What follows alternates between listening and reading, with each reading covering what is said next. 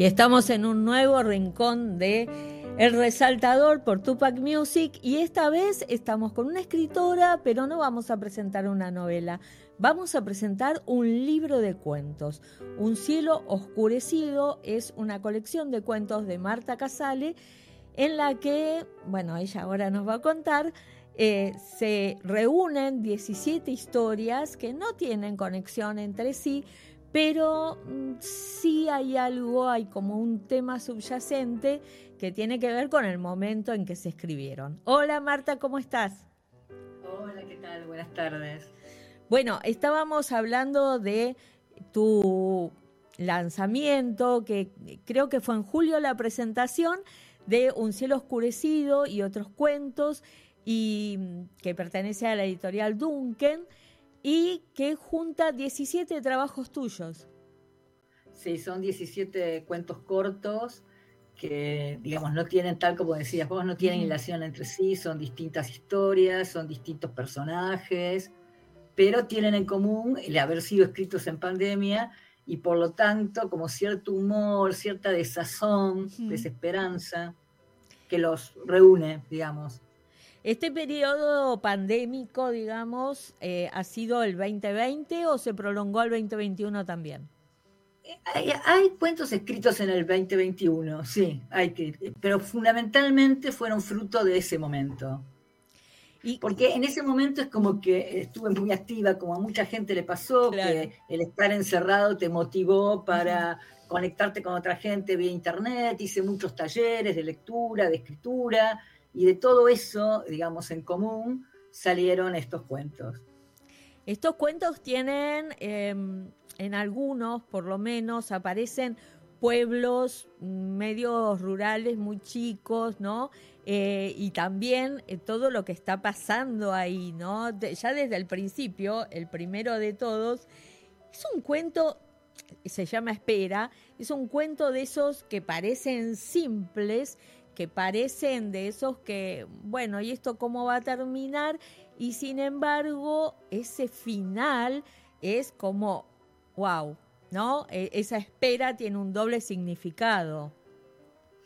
Sí, sí, eh, es, un cuento muy especial. A mí me gusta mucho trabajar las vísperas, ¿viste? No tanto el acontecimiento fundamental, sino esa espera que lo precede, eso que hay de inquietante, ¿no? Yo quisiera poder transmitir eso, no sé si lo logré, pero todos también tienen en común eso, ese, ese momento donde, hay, donde se vive con una especial inquietud, algo que está por pasar y que no sabemos muy bien por dónde se va a resolver.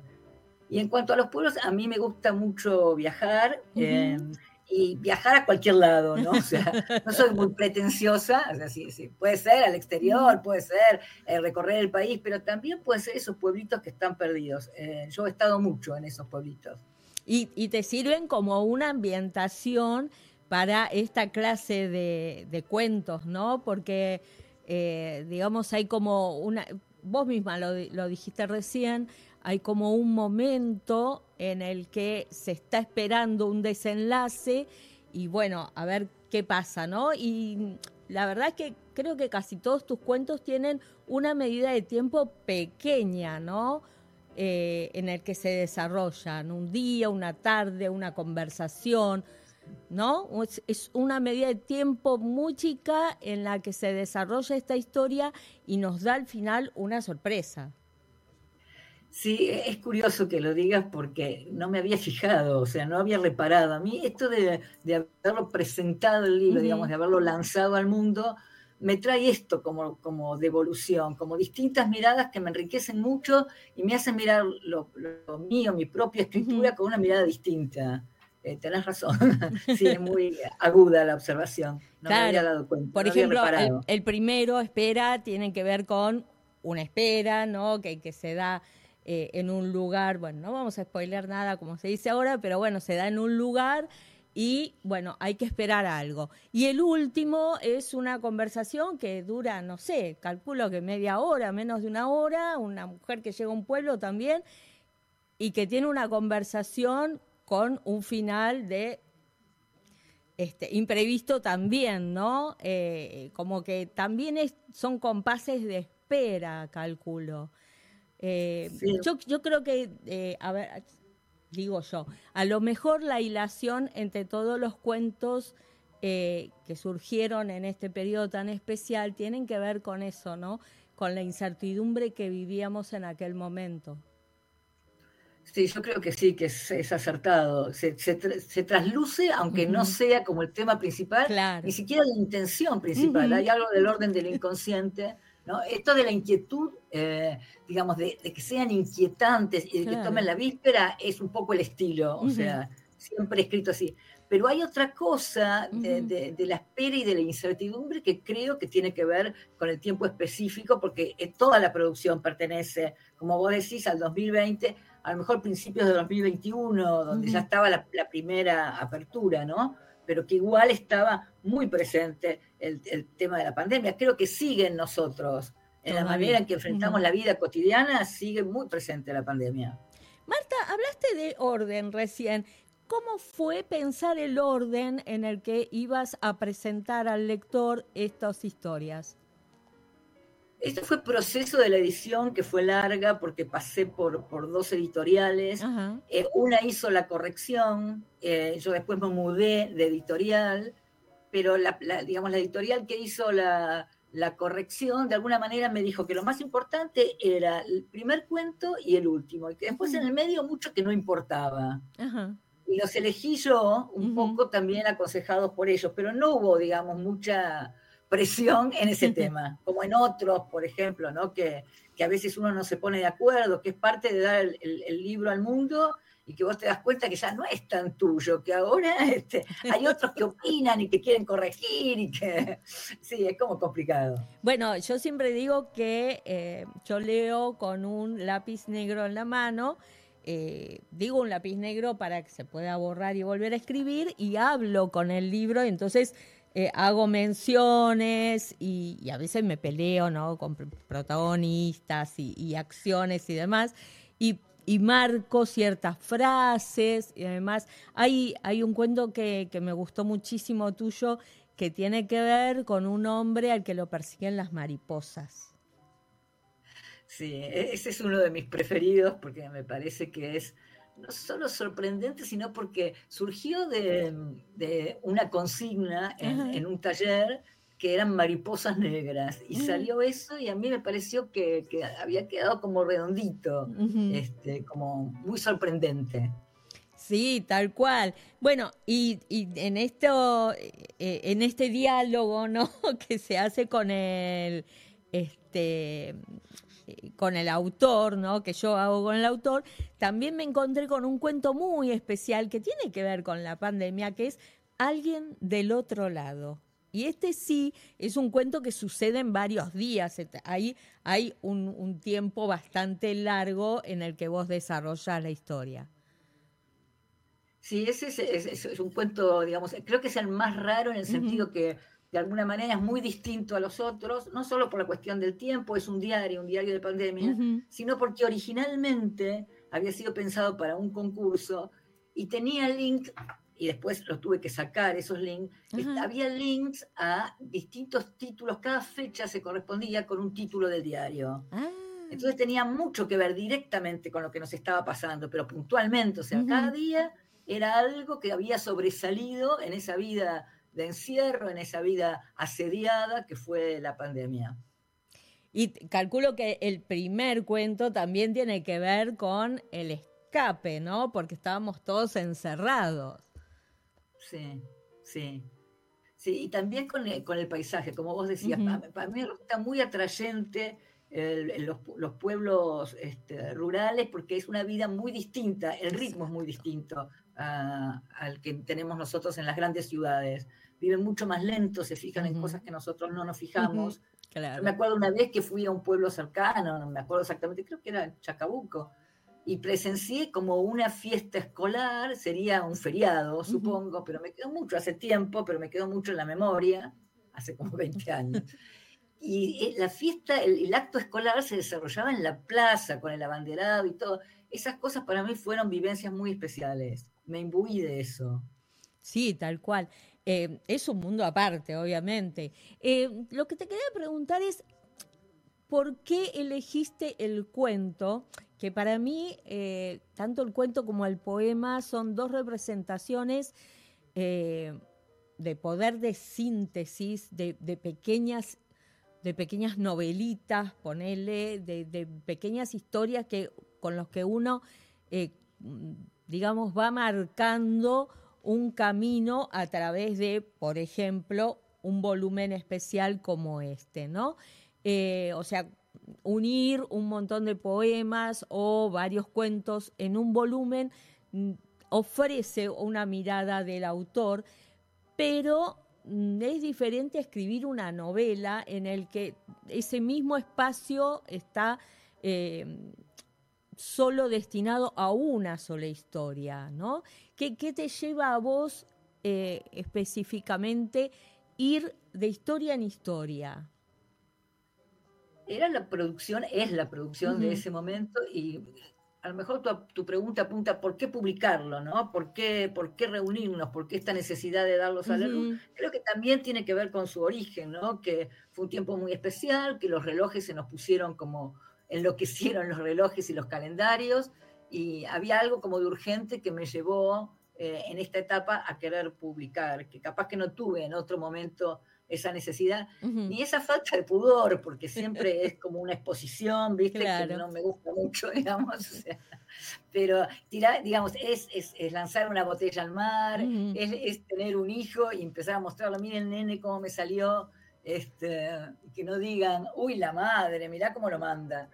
Claro. No, eh, apuntaba más que nada al hecho de que em, vos unís en un solo lugar 17 historias diferentes en vez de una sola, ¿no? Es decir, esta necesidad de ir contando todo lo que tenés adentro, eh, que no tiene nada que ver el uno con el otro, a pesar de que, bueno, tratamos de encontrarle este, algo que, los una, digamos, en este volumen, pero sí de, de contar estas historias que son cortitas, porque en una o dos páginas ya ya las tenemos resueltas, ¿no? Eh, hay gente que no puede, que, necesita, no sé, 450 páginas para contar lo que vos contás en tres.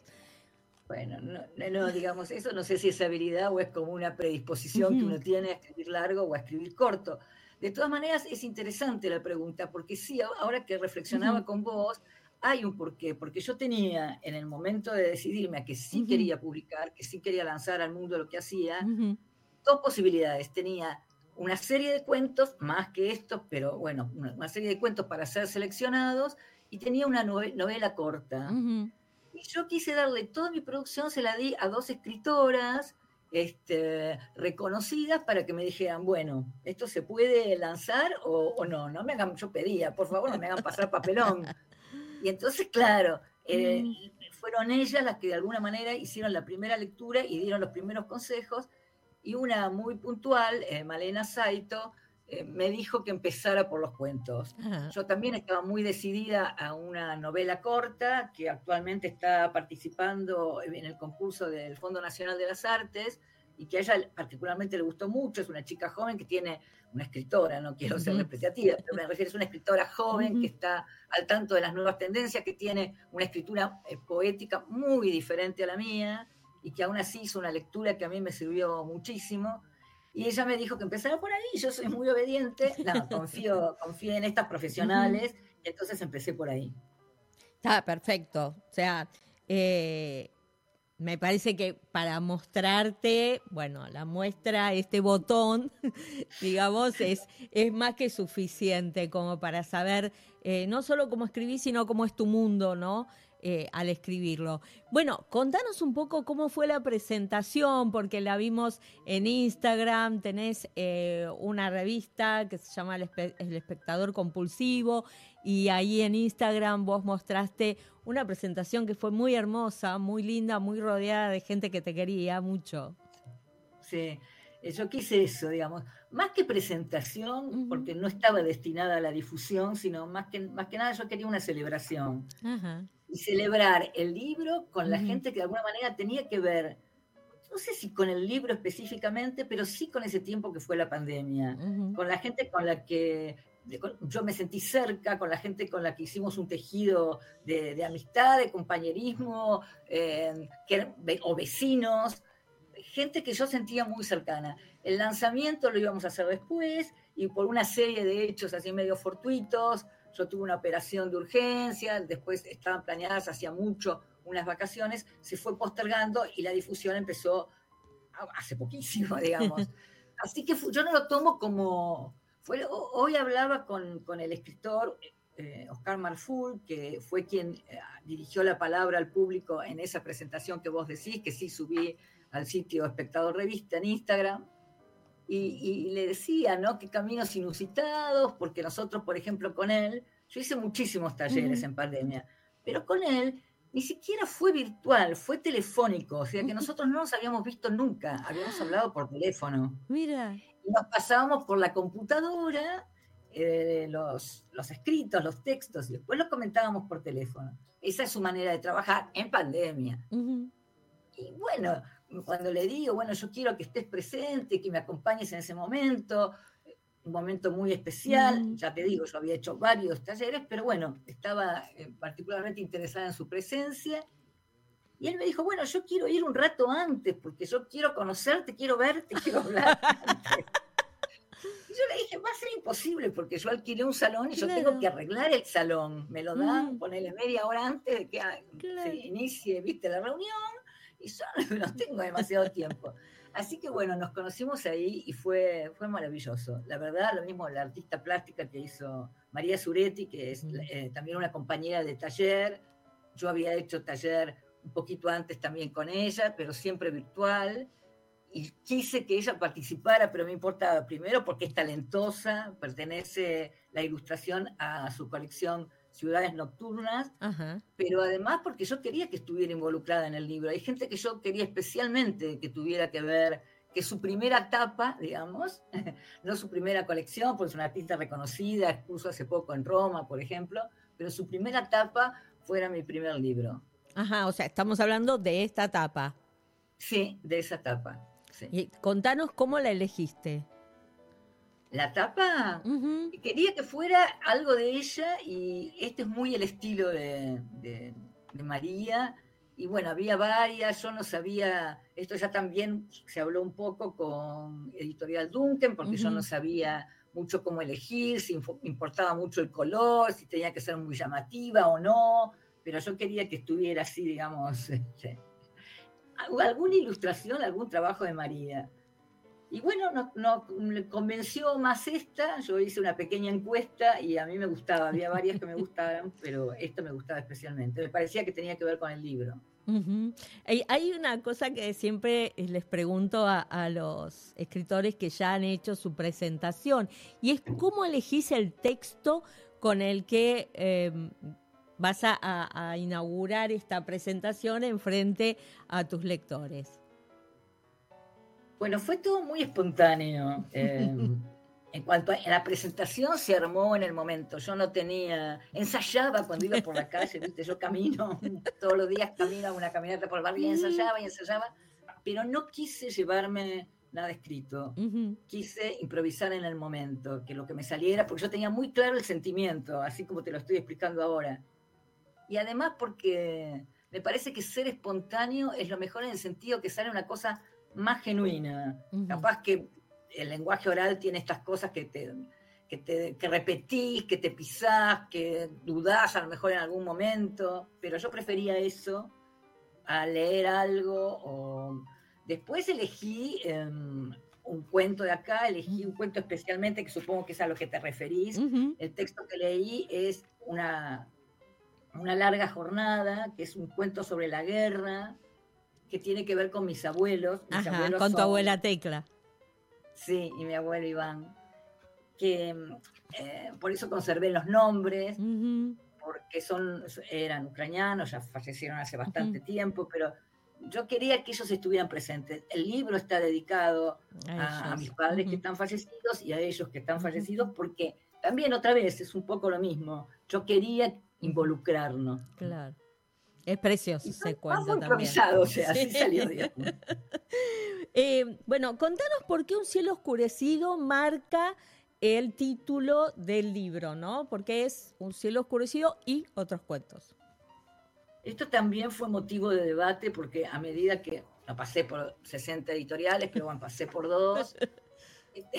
si cada uno tenía como su opinión, algunas, algunas sugerencias no tenían nada que ver conmigo, y con esto yo me había obstinado, porque fue el primer nombre que se me ocurrió. Me parecía que tenía que ver mucho también con el tiempo que habíamos vivido, me parecía significativo, me parecía que de alguna manera los reunía.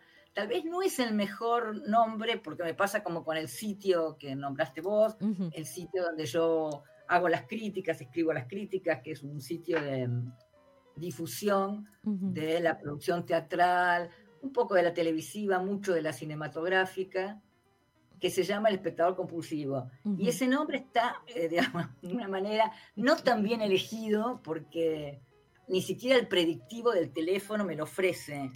Hoy en día, sí, sí, ni siquiera el predictivo del celular, porque hay muchos espectadores, está el, periódico que se llama El Espectador, está el espectador imaginario, el espectador lúcido, hay millones de espectadores, entonces no es un título bien elegido.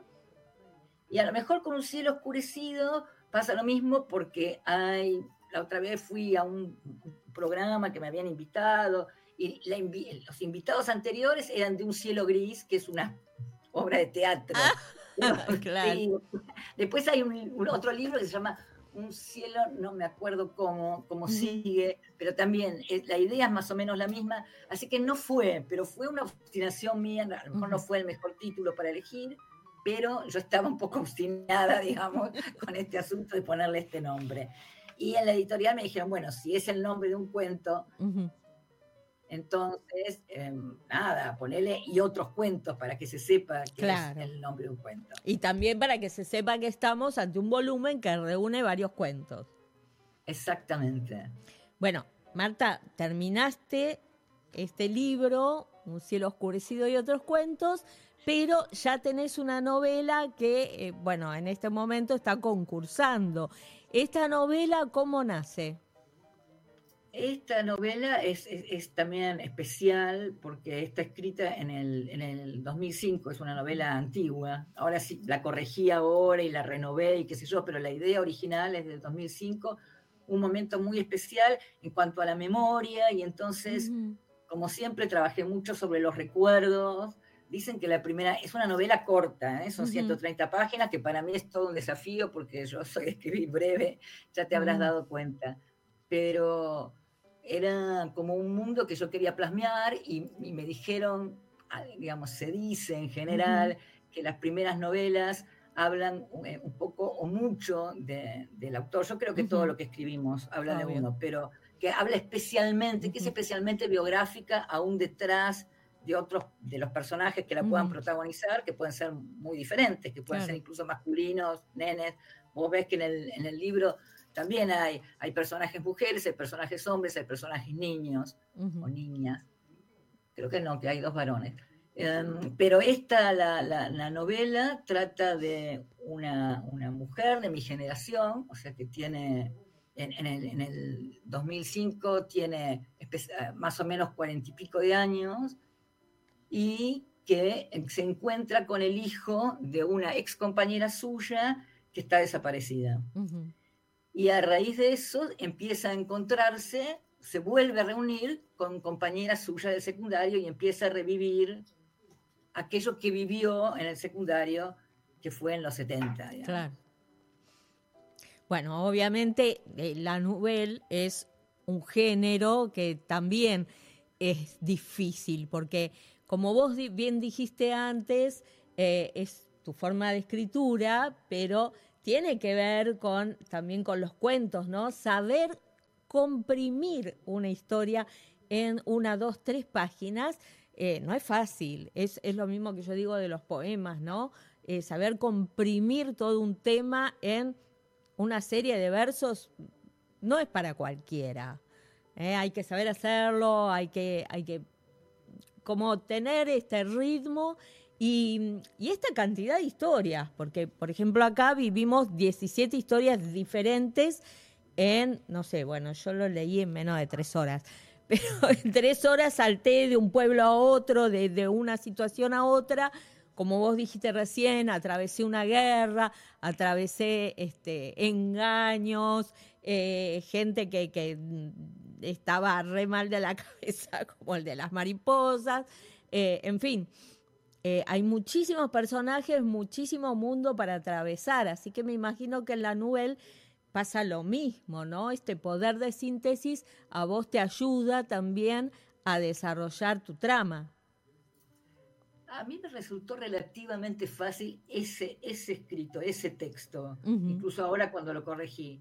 Otros que intenté, por ejemplo, en pandemia yo intenté con otro texto más de índole medio policial, si se quiere, pero también localizado en un pueblo, por lo menos parte de, parte de él, porque me interesaba eso, me interesaba, digamos, revisitar el pueblo de mi familia, el pueblo que mi familia ayudó a, fundar, un pequeñísimo, pero pequeñísimo eh, pueblo en Santa Fe, pero no, no, ¿viste? no, no siento esa, esa comunión como siento con cada uno de los escritos que forman el libro de cuentos, y como pasó con esta otra novela que yo volvía a, leerla 20 años después y sentía lo mismo, o sea, sentía que ese mundo estaba formado y de alguna manera me pertenecía y yo estaba ligada a cada una de las cosas que, decía, ¿no? Bueno, desde ya toda la merda del mundo para el concurso del Fondo Nacional de las Artes y desde ya, muchísimas gracias por habernos dejado entrar en tu mundo, en, no sé si ese es el espacio que vos usás para escribir. No, traté de buscar una, habitación que pudiera insonorizar porque me daba mucho miedo este, el ruido, ¿viste? O sea, claro. están en una habitación extra, digamos. Bueno, no importa. Este, este minutito que nos dejaste entrar en tu casa eh, para hablar sobre Un cielo oscurecido y otros cuentos. Y al despedirte, por favor, déjanos dónde podemos conseguir el libro. Bueno, lo pueden, me lo pueden pedir a mí en arroba espectador revista, que de paso conocen el sitio de, mi, publicación. Está, por supuesto, en Editorial Duncan, en la librería virtual de Duncan y en su sede central, que es en Ayacucho al 300.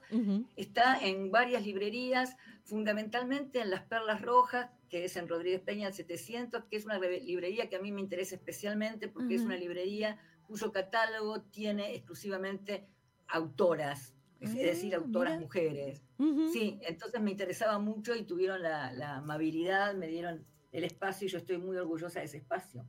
Después están las plataformas, en Mercado Libre, en Amazon para el exterior. O sea que también lo podemos conseguir en ebook. No. Ah, siempre físico. Siempre físico. Ah, buenísimo. Buenísimo. Lo pensé mucho, ¿eh? lo pensé mucho y lo, y lo, estoy teniendo en cuenta, pero por el momento está solo en físico, que es un poco el modo de trabajar de Duncan. Ahora Duncan está agregando la posibilidad del, del ebook y capaz que sí, capaz que empiece una nueva etapa, pero en un principio está solamente en físico. Bueno, genial para los que amamos el físico. Sí, sí, todavía, viste, quedamos ahí una, una gran masa, digamos, de, amadores de libros físicos. Bueno, Marta, esperamos verte prontito, sobre todo para tenerlo eh, autografiado. ¿eh? Ay, sí, Algo que en la presentación habrás hecho. muchísimo, ya no tenía ni, ni, palabras para ponerme, temblaba la mano además por la emoción, o sea, ganaron los que tuvieron el libro después y tuvieron una marca más tranquila para autografiarlo. Y volvemos a agradecerte este espacio que nos dejaste entrar en tu casa. No, encantada, Blanca, encantada y muy interesante tu lectura. ¿eh? Me va a dejar pensando.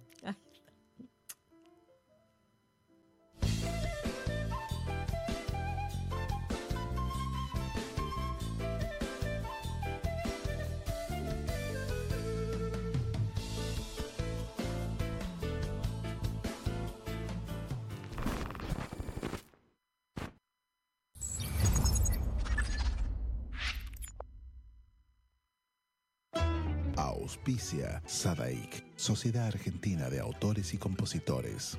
La música está de fiesta. ¿Tomamos mate? Elegí yerba mate Don Omar, de sabor suave y súper rendidora. Carga tu mate de energía. Don Omar te acompaña todo el día.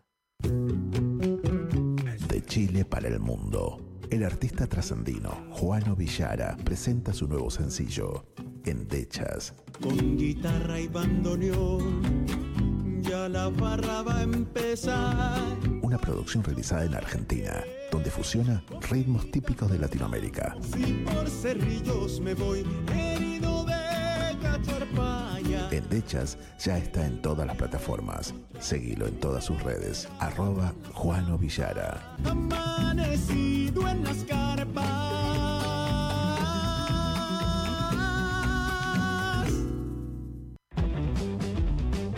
Ingresa a www.temperley.org.ar.